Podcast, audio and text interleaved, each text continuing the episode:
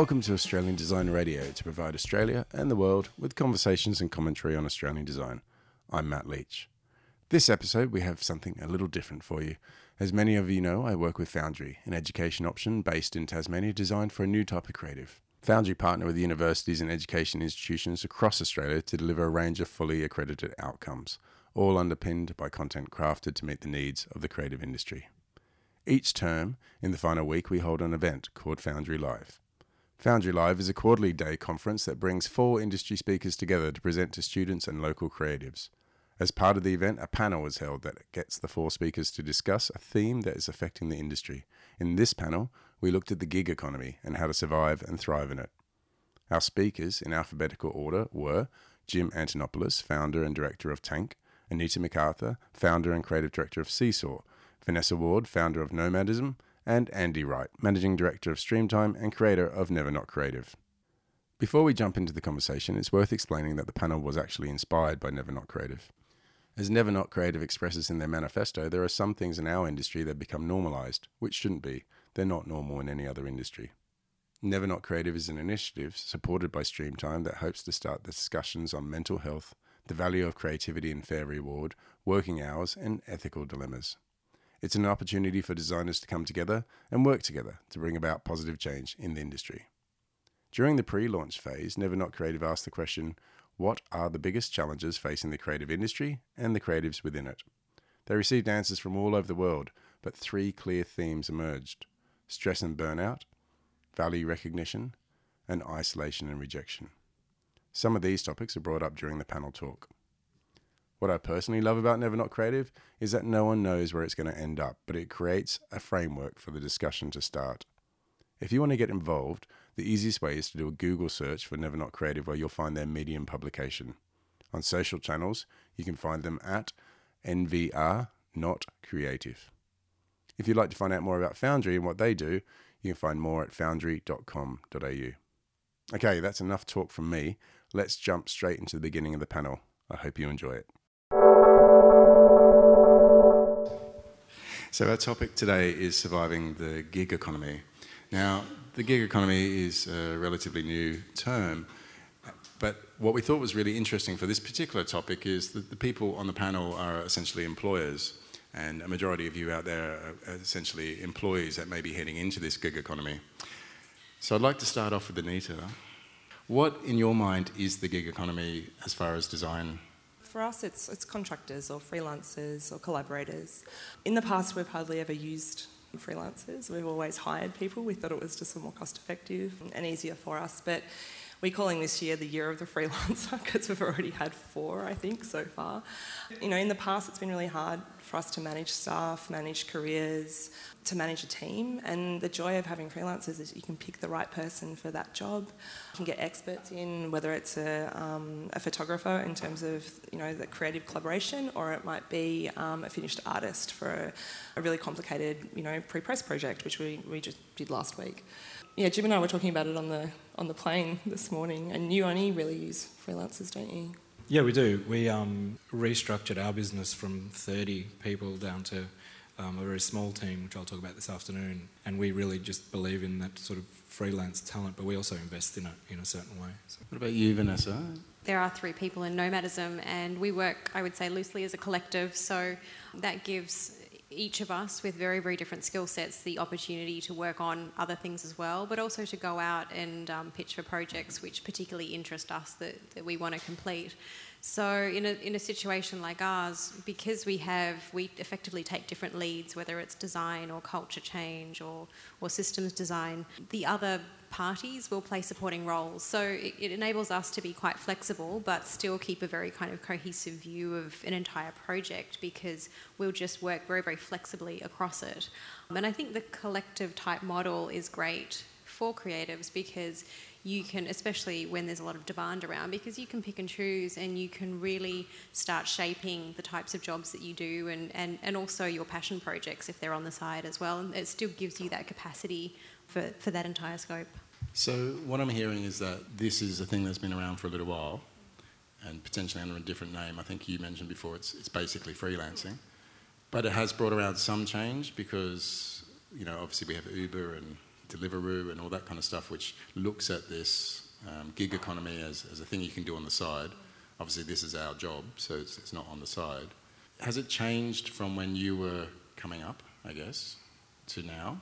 Yeah, it has changed enormously. You know, that notion of um, I'm going to get a full time job and I'm going to work somewhere for a number of years, and then three or four years later, I'm going to leave and get a better job and a promotion and more money. Yep, the ladder. And repeat, you know, the ladder. Um, that's changed dramatically. And there are different forces that are pulling. Like, one of them is that our industry is sprawling. It's like the suburbs, you know, we were talking about it earlier. The majority of our, the, sorry, the vast majority of our industry are small businesses, tiny small businesses, two people, four people, six people like us, who just don't have capacity, funds, clients, time to hire full time people. Mm. So they've restructured. That's one force. Another force is that large consulting companies are becoming more creative than us. They're buying creative services, etc. So there, that's another force pulling the other way. And then uh, product businesses like Streamtime are creative in themselves. They've got creative units. MYOB as well is really well known. That's another force pulling at us. So then we, as business owners, I guess, look at smart entrepreneurial thinkers that can add something else to our businesses beyond, with respect, sitting at a screen, moving a mouse. Anita, you gave me an interesting stat before? Yeah, uh, there was a um, research that we took part in a couple of years ago, and I think the stats came back, and I could be completely wrong, and I'll find it and I'll send it to you guys, and you can publish it properly. but I think the vast majority, as Jim said, of studios are probably two, two to four people maximum. Uh, our studio is 11 um, with four part timers, and I think we'd be classified in the top 2% of um, agency sizes in Australia. I mean, you'd probably know about that as well. But yeah, I think the, the percentage of um, companies making a decent amount of money and hiring a lot of staff is getting smaller and smaller because most people are one or two man bands. So, you know, and it makes employment for future graduates quite limited um, in a traditional studio environment. I mean, I will say that I think there's a huge opportunity in that because the trend for agencies you know, it, it, swings. The pendulum has swung from being a, an all-inclusive, all singing, all dancing. We'll do everything from your design to your advertising to your media buy to you know to the full scope of everything. To started to become siloed. They became deep specialists, and now the trend is to kind of swing back the other way as advertising falls apart and no one knows what to do.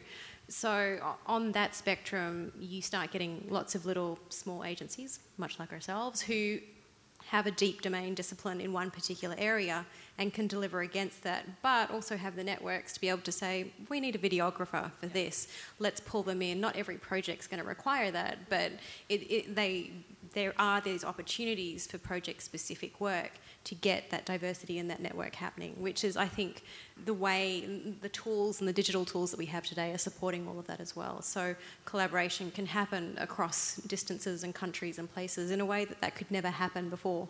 You're absolutely right. And, you know, when I started out, we didn't have email, right? So, you know, I did job applications by hand, you know, or type them up. Um, but we're, we're living in a time where the opportunity, yes, is on for us as business owners, but also the individual, uh, you, the individual has enormous opportunity to create your own thing. Working in an agency is not the only thing that you can do with the skills that you have as a creative leader. And I'm immensely passionate about that. We look at the people that we work with, we, we look at all the other things that they're doing. What are you making? What have you read? What are you creating? Who are you working with? What other projects have you initiated? Where have you failed? That's okay too all of those things. And right now, there's you could put up a Squarespace website tonight if you had a really great idea for a business, and you get up and running tomorrow, start building an email list, and away you go. Um, and you could still go and run gigs in agencies in between the cracks, and hopefully there are none after a while. So the op- there's opportunity. You're absolutely right. I think it makes people more interesting as well. Like you know, if you're not doing nine till five, five days a week or longer and, and kind of stuck on the same thing, or if you're in an agency and you get stuck working on it. When we're at Interbrands, the big thing would be you get stuck working on Telstra and then you say goodbye to your life for a couple of years. Even though I kind of thought there's great opportunities there, but still. And but now, like I think it's almost expected. Like so many people are interested in doing, hey, is there any chance I could three days a week or four days a week? There's a guy, a quick, very quick story um, that we hired at, for the People, a guy called Matt Groom, and uh, who has one of the most popular podcasts in Australia, actually, and it's a Power Ranger podcast. It might not be your thing. Uh, it's called Ranger Danger. It's, but he was a fascinating person, and so he has all these things. Like he was in an agency doing this kind of mundane work. He, his job was writing Origin electricity disconnection letters, which is, geez, that's what I got into work for. And so to kind of make this job more interesting, he started to restructure these letters in the theme of Die Hard. And so basically found the way to go, oh, okay, so John McClane gets off a plane. Uh, he's come to kind of see his wife, Holly. Yeah, yeah, yeah. Hey, we're Origin. We're just saying hello. How are you doing? Oh, suddenly terrorists uh, storm the Nakatomi Plaza. And uh, you haven't paid your bill. So if you don't uh, if you don't pay your bill shortly, unfortunately, we're going to have to disconnect you. But don't worry, you know we've got a solution. You know, John has a solution, and he kind of stuff saves the day and all that kind of stuff. And it's like here's someone who thinks very, very interestingly. and I was like, I want someone like that in our business. And so literally, uh, Jason interviewed him at, at, nine. I interviewed him at ten. Uh, we said to Damien, you, you should see this guy at four. That night, I sent him a contract. Four weeks later, he was in the building. But even he kind of, for the people, which, you know, we were great, we were doing great work, got a little bit burnt out, um, got stuck working on a client. And then he went off to uh, Nor- uh, Norway or Iceland or something like that for three months, found himself, came back, says, Right, I want to do three days a week. The other two days, I'm going to write comics. And now he's just been uh, commissioned to write for the Power Ranger comic, which is amazing. Right? Yeah. And so that's why that's why. You should be doing other stuff. And i think like it makes you more interesting. And then i'm super interested what you bring to work.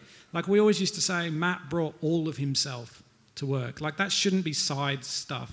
Um, it should be the things that kind of make you who you are and the type of work that you're that you're going to do. Is matt also the guy that didn't eat solid food?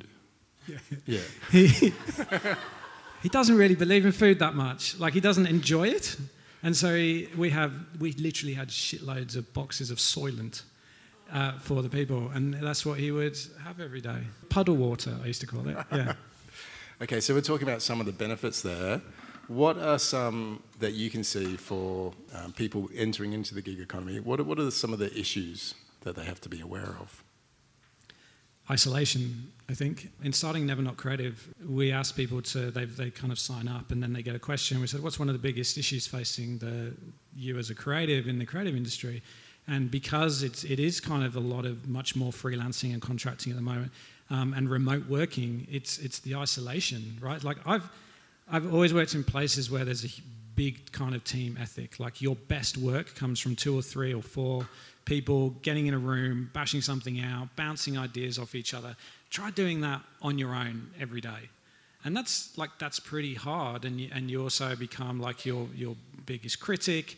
You're kind of not sure. You, I'd imagine you second guess yourself quite a lot as to whether something is really good, and that puts a lot of pressure on you. And so, if you're not getting it from your kind of like day to day work, I would really encourage to try and find that outlet somewhere else. And it's not just in a forum or a Facebook group. It's like go and see people, make, have, have some human contact with the world. I, I would just um, say that I think there's an appropriate stage for being a freelancer all the time. and it's probably quite natural as you're getting out of school to take up little projects and, and start kind of working and get your get your um, feet wet and, and do projects, but there's so many intangibles that come from working in a large business and a large corporation for a while, things that you don't think that you're going to get out of it. So you understand things about human interactions, about decision making, about culture, which which you just can't get working by yourself or even with one or two other people. And so there's a huge learning that happens when you're working with a great number of people in a, in a big organization. And so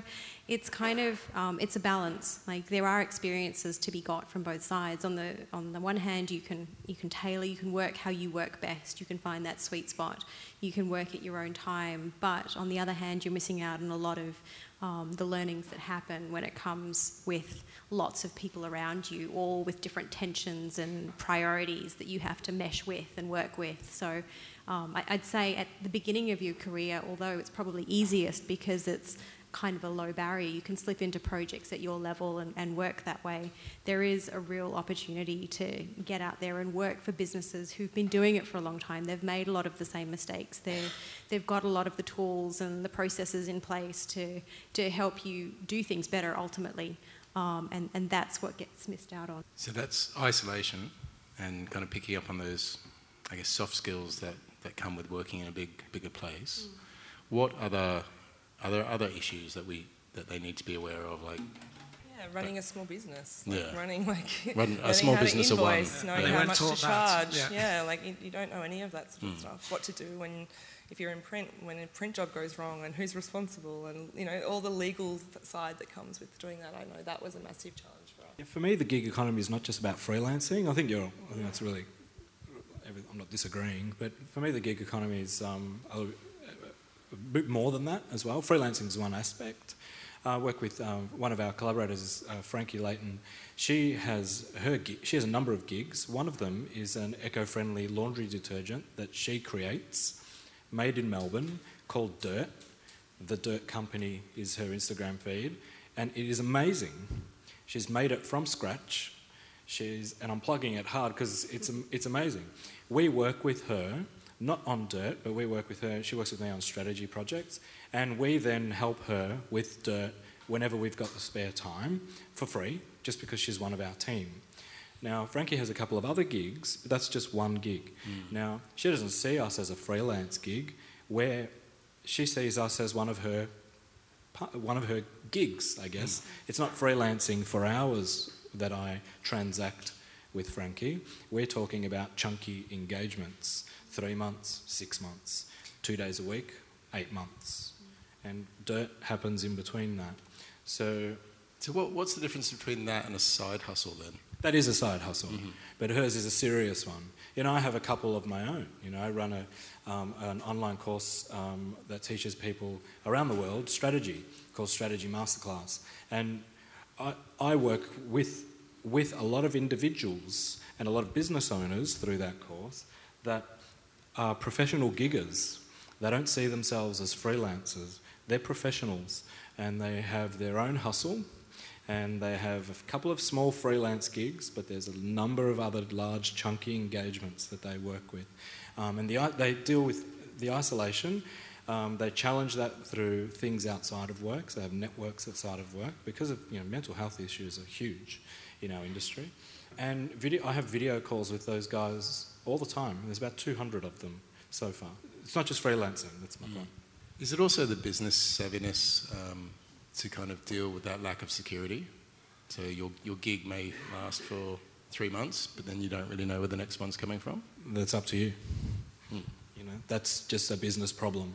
Um, that's a problem I have um, owning a business. I'm worrying about where my next client's coming from. It's no different to that. That's just business. So that's that our sense, business in terms of projects. Yeah. Right. Like it, we, no matter what agency I've run, we've always been about eight weeks from going out of business. It's just reality. Like that's how it, that's how it works. The project starts, project stops, and um, you're like you're hoping another one's going to come along. Normally it does, but it's pretty hard unless you've got a kind of very big relationship with a big retainer sat next to it. Um, you are always on the on the edge. But I think that's actually where the gig economy, to, to use that term, com, comes into its own because, you know, from, from the humble freelancer or the side project or whatever you're running, um, you know that as an individual, not being responsible for sheer numbers of people, the, the interns, the, the junior designers, the everything else, you know that you can manage overheads, you know, keep things kind of lean and run it. And then when you have projects, you know, scale up at that moment and then scale back down again. And I think that's that's really kind of the beauty of it from an employee standpoint. Like you don't just you don't have these huge overheads which are sitting there um, weighing on whether another project's going to come, another huge project's going to come in and float it, you know, to the next point.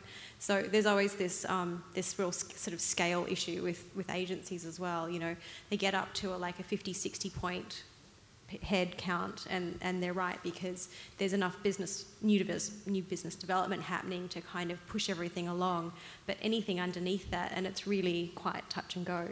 One of the things that I see in the gig economy as well is um, you have the ability to create different revenue streams in different ways. So you can create, as an individual and as an uh, agency, it allows us the opportunity to create a number of different business models. Uh, what I mean by that is in what we're talking about in traditional agency services, client knocks on the door, gives us a brief, we quote it, we do the work, and then hopefully they come back. That's one business model, a pretty shit one at that. Um, then the other one is the retainer. That's a different business model. They pay us a monthly fee, we do five times whatever, and they pay us, hopefully. Then there's other things, but the gig economy allows us other things. So to use um, myself and Frankie as an example, who I mentioned earlier, we have products. So the an online course makes money in a different way to uh, consulting and to projects, to strategy projects and creative projects that we do. Three different big business models that we benefit from because of the gig economy. Frankie makes money through online subscriptions through her laundry detergent.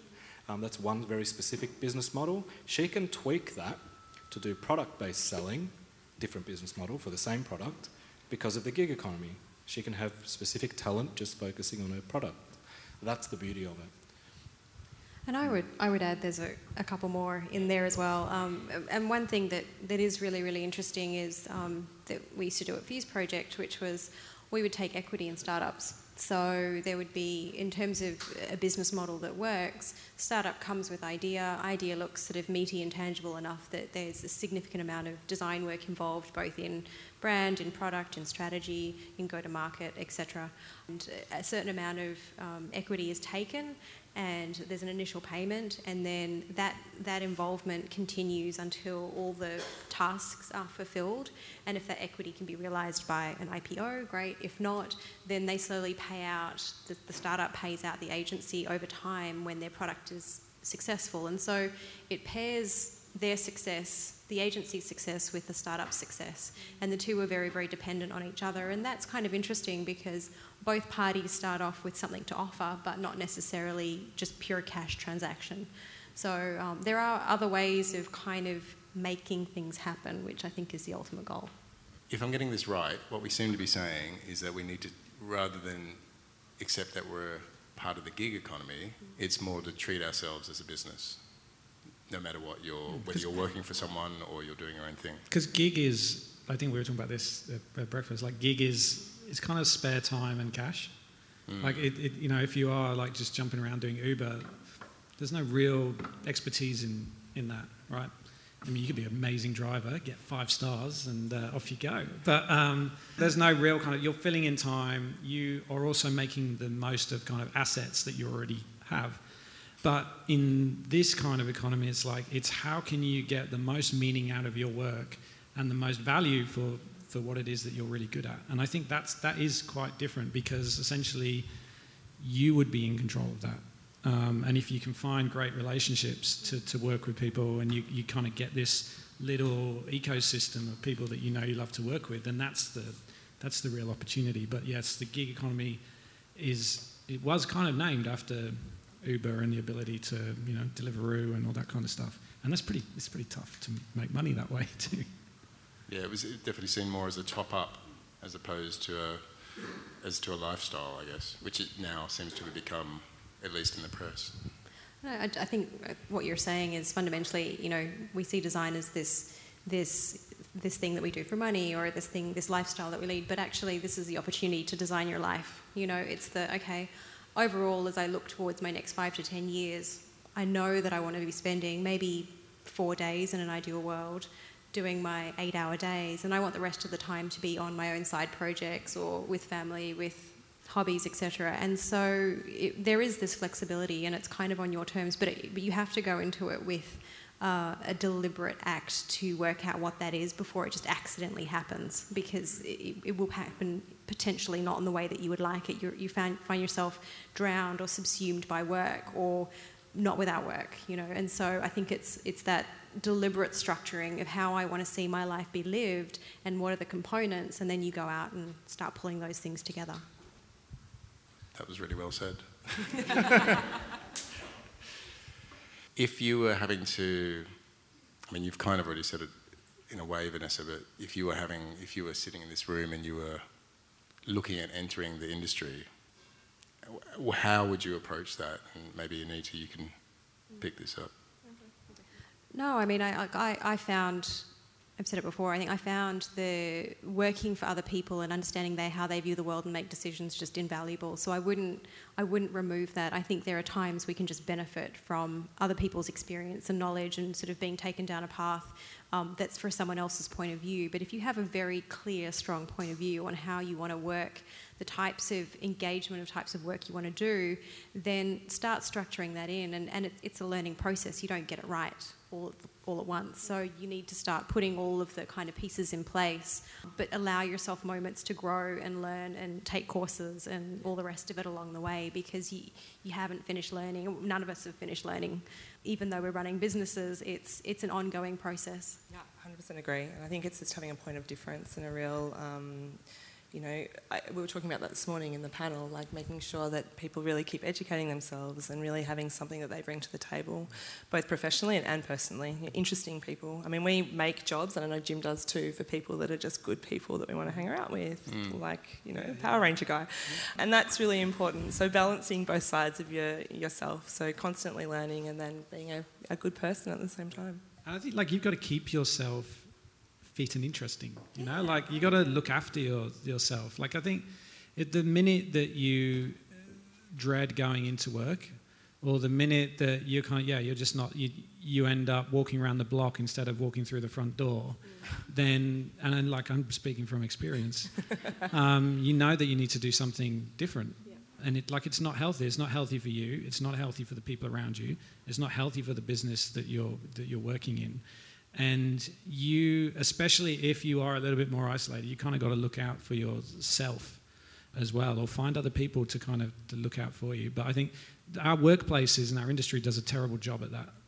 It does not look out for people very well. It has a lot of expectations around what people should be doing and how they should be doing it and how much effort they should be putting in people assume that like coming to work sick is a show of solidarity and it's good and it's like i don't want to let people down. Biggest thing you ask someone who comes in they start coughing and sneezing and shit everywhere.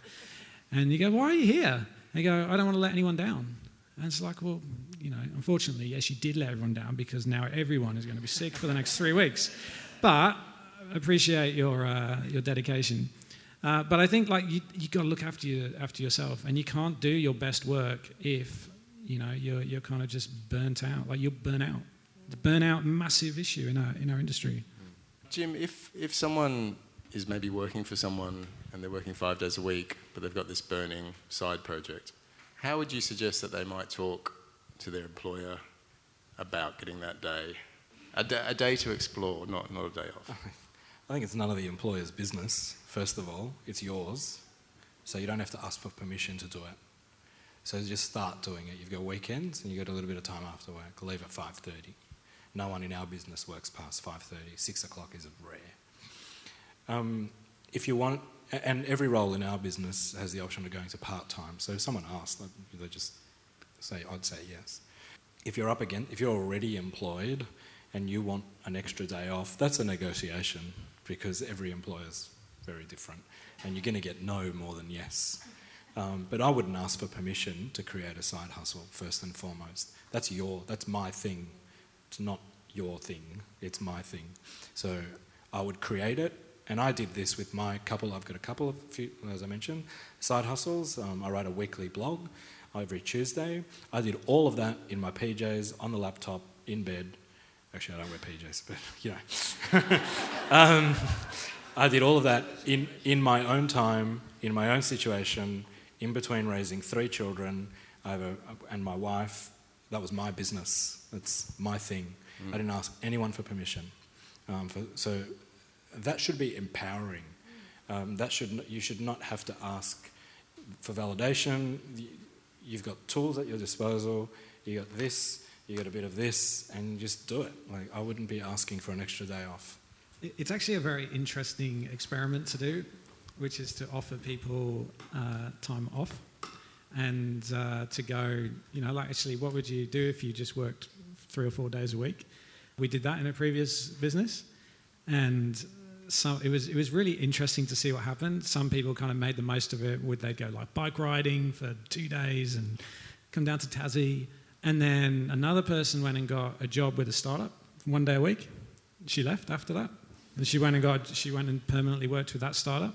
It's actually a really good way of working out what you want to do mm. and finding out kind of what sort of culture you have as a business. And then, you know, like, like, like I said, Matt was, was doing comics two days a week, got that three days a week, knew how his life needed to be, and it, and it worked. And so it is, it's a bit of a, like a daring experiment.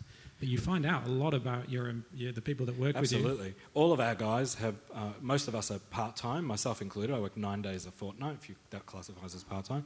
But everyone comes in enriched and nourished, and they bring in a whole bunch of things. Marita, who works with us, is a speaker on climate change in the, Kir- in the Pacific Islands. She's from Kiribati. Um, so she, go, she was in Fiji a few weeks ago doing a talk. She came and she brings in on her days off, right? She works with us part time, and she brings that richness back into our into our into the, our working environment, um, and we all do in some way.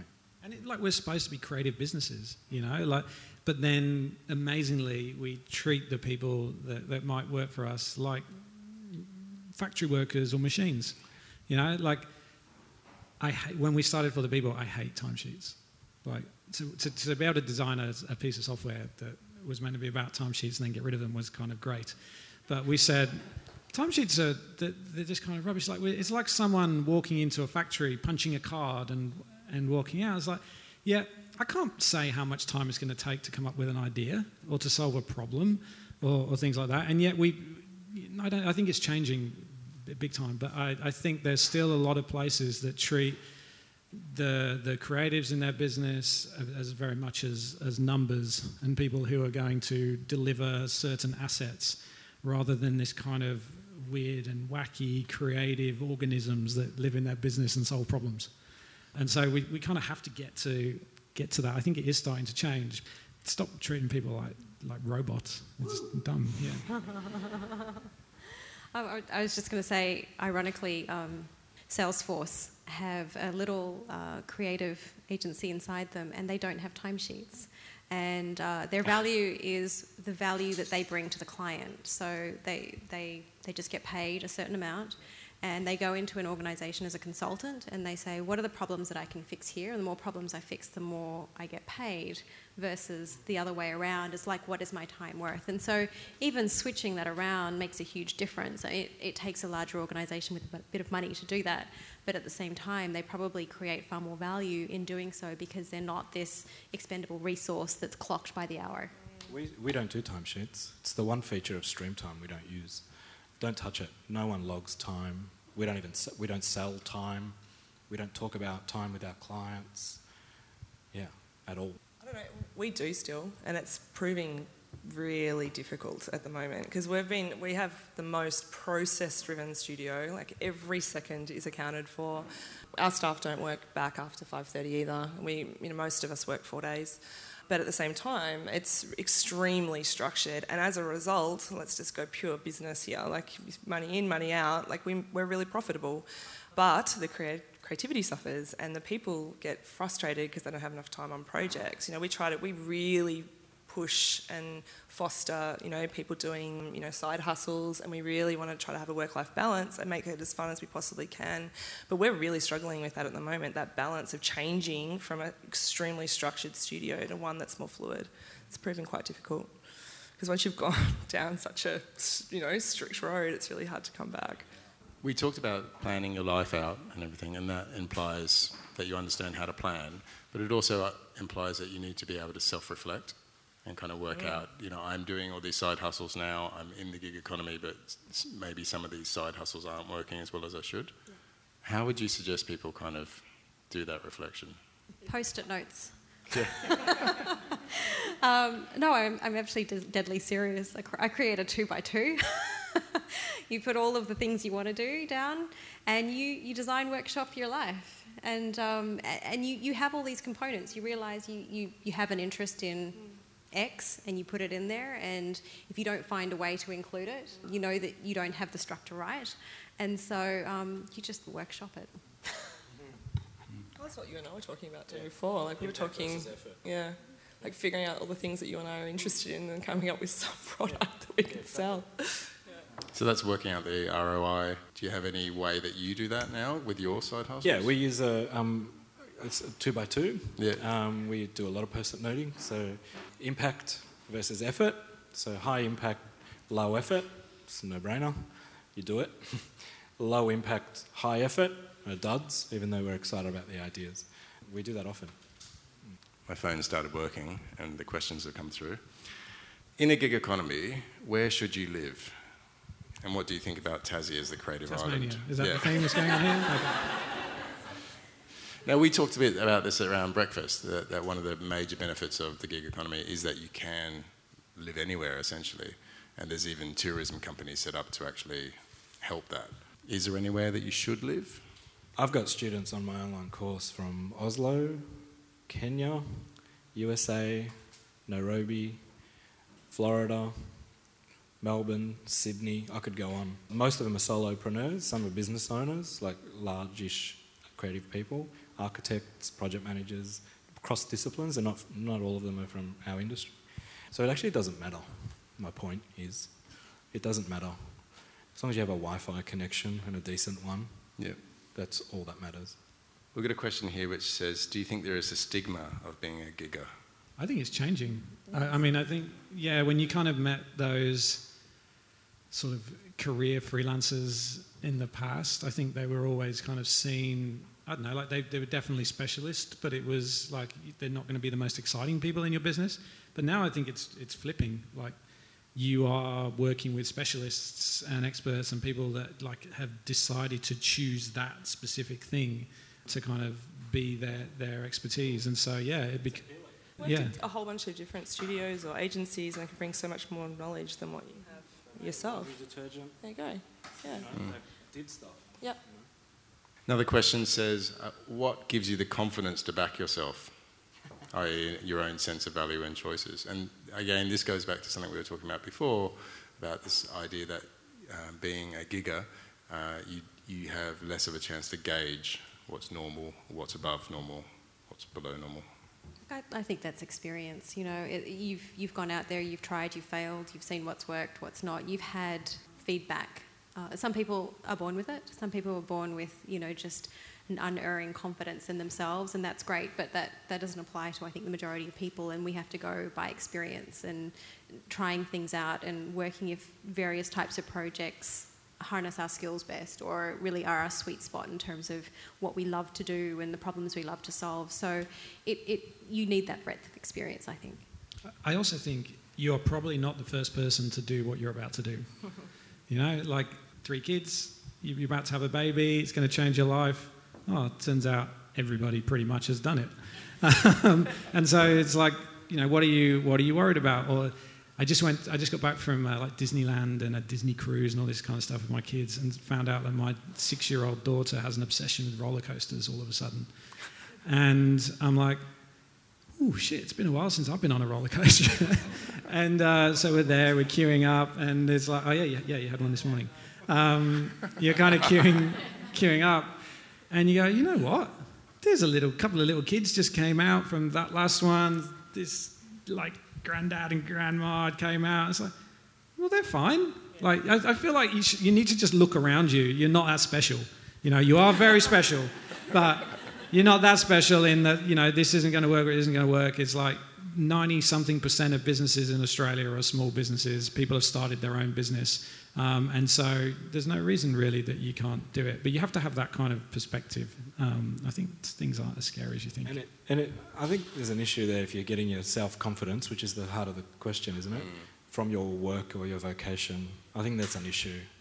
You've got to get your self confidence from other things, and it should have nothing, anything to do with your work or your career. That's, that's another, that's different. Your self confidence and self awareness comes from another place. You got one clap. That's- That's how Medium works now. You know, So, Jim, there's a, a question to you which says you, you're talking about not charging time, but how are you charging? We are charging in lots of different ways, um, and that's the key. But none of those ways include selling time. We don't exchange money for time. We price on, we do fixed price. So you want us to do X, we'll do it for this much, and these are the terms, and we define X really clearly. So the moment we begin X, if you start talking about uh, hot dogs and you're buying a hamburger, we remind you of that. And a hot dog is a different process. We price on uh, things, so a meeting is a thing, so we mm-hmm. put a price on that. And a meeting can go for an hour, but we're not selling the hour. So, one, depending on the type of meeting, uh, we might charge $1,000 for that meeting, but the client, we put parameters around that. So the client might have to buy six of those, and they have to happen in a month. So there are very strict parameters around that, and we productize it. We call it something, and we define the requirements really clearly. And I could keep going. But, it, it, it is it interesting, right? time. Like our industry has been selling time for years, but clients haven't been buying time. They've been buying deliverables. Five years ago. But it's the, it's the perception, right? You, we've been comfortable with selling time from that perspective. The clients never bought that. They never bought, oh, I'm getting this many hours. They actually bought, hey, I wanted this brochure, I wanted that website, or that. And they don't really care how much time it's going to take. Yeah. That's it, it, We've been selling fixed price. Yeah. We just thought we'd been selling time. I'll give you an example. Who asked the question? You asked the question. Hello. I'll give you a, a, live example. I submitted a tender yesterday for a, a, a state government um, job. Uh, it was, they told us the budget, it was $120,000. So I defined really clearly what was going to happen for that fee. And I know that government pay in certain cycles, they pay on delivery. I'm not prepared to do that job for that price, I'm paid on delivery, because I incur a lot of costs on a $120,000 job, right? So I put on a, dedicated page in my proposal that 50% had to be paid up front and then I marked the milestone payments. None of it was on delivery. It was at key points in the project plan, and the last payment was four weeks prior to delivery. So we had all the cash in the bank because it was an expensive gig. Now we, we're not going to get that job because you don't, you don't negotiate with government. It's done through a vendor portal, you know. But that's an example of just going tight on a, on a requirement because otherwise it's going, it's going to shaft us. Another question which I can answer what, what are the best podcasts for freelancers to listen to? well, there's this show called ADR. No. Have you got any suggestions? Uh, Creative Mornings is a good podcast. Yes. They, they kind of take the, uh, some of the best talks from Creative Mornings and then go, go deeper into them. Quite a fan of that. Yeah. I listen to podcasts that have nothing to do with design, to be honest. So, yeah, but that's because that's what I want to do to build myself up and give myself the confidence yeah. and and figure out who I am outside of what I do for my living. So, yeah. I always suggest you watch, um, and his name escapes me, but um, If You Pay Me. Um, Mike Monteiro. Mike Monteiro. I think you start with that and you kind of go down his, his long talk about what freelancers are doing wrong and what they can do better. Gary Vaynerchuk. Come on. Yeah. His podcast is amazing. It's got nothing to do with, with, it's got nothing to do with what we're talking about, and everything to do with what we're talking about. Yeah. Yeah. So we've Gary Vaynerchuk, um, serial entrepreneur, multi multi multi millionaire. Oh, just Google the name, spell it wrong, and you'll find him. like, uh, there's so many great, so much great content out there that I think if you're just listening to uh, your specific career niche related content, you've got to take the blinkers off, and that's how you grow. Another question, which is about mentors. Uh, do you mentor? Do you mentee? And how do you find your mentee mentors? I have in the past, and recently we hired her as well, which was really lovely. No, I mean, I feel like you and I, we have peers that we sort of meet with, and we like we help each other in terms of businesses. So in terms of taking on a younger, more junior person, at the moment I don't, I have, but no, I think we do it with each other, which is really lovely. Mm. So yeah, from a business point of view, I mean, we try to. There's a bunch of us that try to connect um, and talk about just creative businesses, and I find that really help, helpful. Um, yes, and it, it's just through networks. So people who know people who think there's something in common, they'll get you in touch. Um, and, and they're pretty formal. They're the odd WhatsApp call, the odd Skype chat, etc. And, uh, and, and they're from all over the world. So um, it's, it's a very, very informal process, though. I, I uh, mentor some startups in Sydney, and then I, I, yeah, I have done some other stuff. That, I think there's an interesting watch out as well, which is like once you get a mentor and you kind of rock up and chat with them and you just you're expecting wisdom. And you need to know, like you actually have to put. If you're the mentee, you need to put the work in. You need to know what you're going to ask. You need to know what it is that you're trying to do, and like they'll be able to help you and guide you. But they're not. It's not this kind of come and see the wizard in the tower. You know, like, that's not mentorship. You'll be very disappointed if that's. Yeah. Final question uh, deals with failure. And obviously, we've been talking a lot about these side hustles and, and, and taking on other gigs to kind of increase ourselves. If something fails, though, how do you deal with that? I went to see Cameron Schwab speak um, recently. Do you, does anyone know who Cameron Schwab is? He was the CEO of three AFL teams, the youngest CEO ever um, in the league. Uh, comes from football royalty. Uh, was surrounded by amazing players in the 70s. Really remarkable guy. The topic was leadership um, and he knows the thing I talk about. There was one slide in his presentation that had Leigh Matthews, Leigh, for the, sorry, Melbourne AFL. Um, Leigh Matthews, the most celebrated AFL, VFL AFL player in the history of VFL AFL. You can't actually criticise the guy. He's won everything from a coaching level and a player level, premiership, etc. Shot of him and had his rap sheet, his success. It was amazing. And he had a headline on it that said, Even the best fail every two weeks. And he had a maths equation that counted all his successes divided by the amount of weeks that Leigh Matthews was in the game, both as a player and a coach, and he had failed every two weeks. So we have to get used to fucking things up. I think it's a change in attitude, and I think you know there's a Silicon Valley phrase of "fail fast and fail forward," and and it's the it's the I'm going to get it wrong, I'm going to learn fast, I'm going to move on but I remember an interesting story that was in a book, and it was a journalist who went to Iceland to talk about happiness and bliss. And basically, the, the attitude in Iceland is slightly different. The attitude is if you're failing, you're still learning, and if you succeed, you've got nowhere else to go, and that's a problem. So everyone would talk about their past failures as, well, I was a musician, it didn't really work out, and then I started to go off and be a novelist, and I'm still working at that, but you know, I think I'm going to go and become a fisherman next. And and there was just this this sort of randomness, but it meant that they were continually trying and working and moving forward, and that success actually was just like a, a kind of bad thing in a way because you got there, but then but then where to next, you know? So amazing journey though. Isn't life about creating a book that has really interesting chapters, and if they're all the same, it's very boring. Yeah. Very boring. I, I think failing fast has also become a little bit trendy. Like, uh, there's you, you go in now and you like we've done I've done work with big corporations with innovation departments, and uh, failing fast is an excuse. Actually, it's like a, a, lack of accountability, and you know they'll they'll be practicing and experimenting. The reality is, because of the way even that that organisation is structured, there's a high high unlikelihood of anything getting out of that that department and it, it's this kind of, oh, but it's okay, we fell fast. And it's like, well, you never even got up. What are you on about? like, and so I actually think, I, I had to give a, Creative Mornings presentation in Sydney on risk. I, I brought up, I hated the term fail, fail fast. And I started with this video with, um, what's his name? Felix Baumgartner, the guy that jumped literally from the moon onto, onto Earth.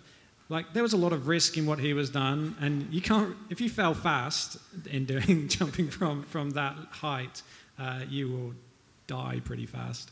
Um, and so, I think like you have to do all you can not to fail, but don't worry about failing. Right? It's not an excuse to not try and achieve something and do what you're doing, but it, it should be like once you've done everything you can not to fail and you still fail, cool. Don't worry, everyone fails. Um, but I think, yeah, it can get taken out of context sometimes, become a bit of a phrase. Can we please thank the panel?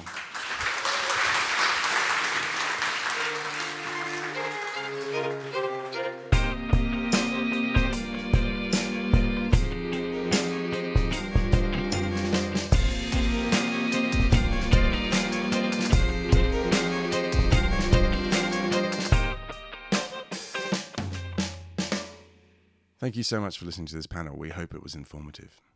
If you want to know more about Streamtime, you can go to streamtime.net. And if you'd like to know more about Foundry, it's just foundry.com.au.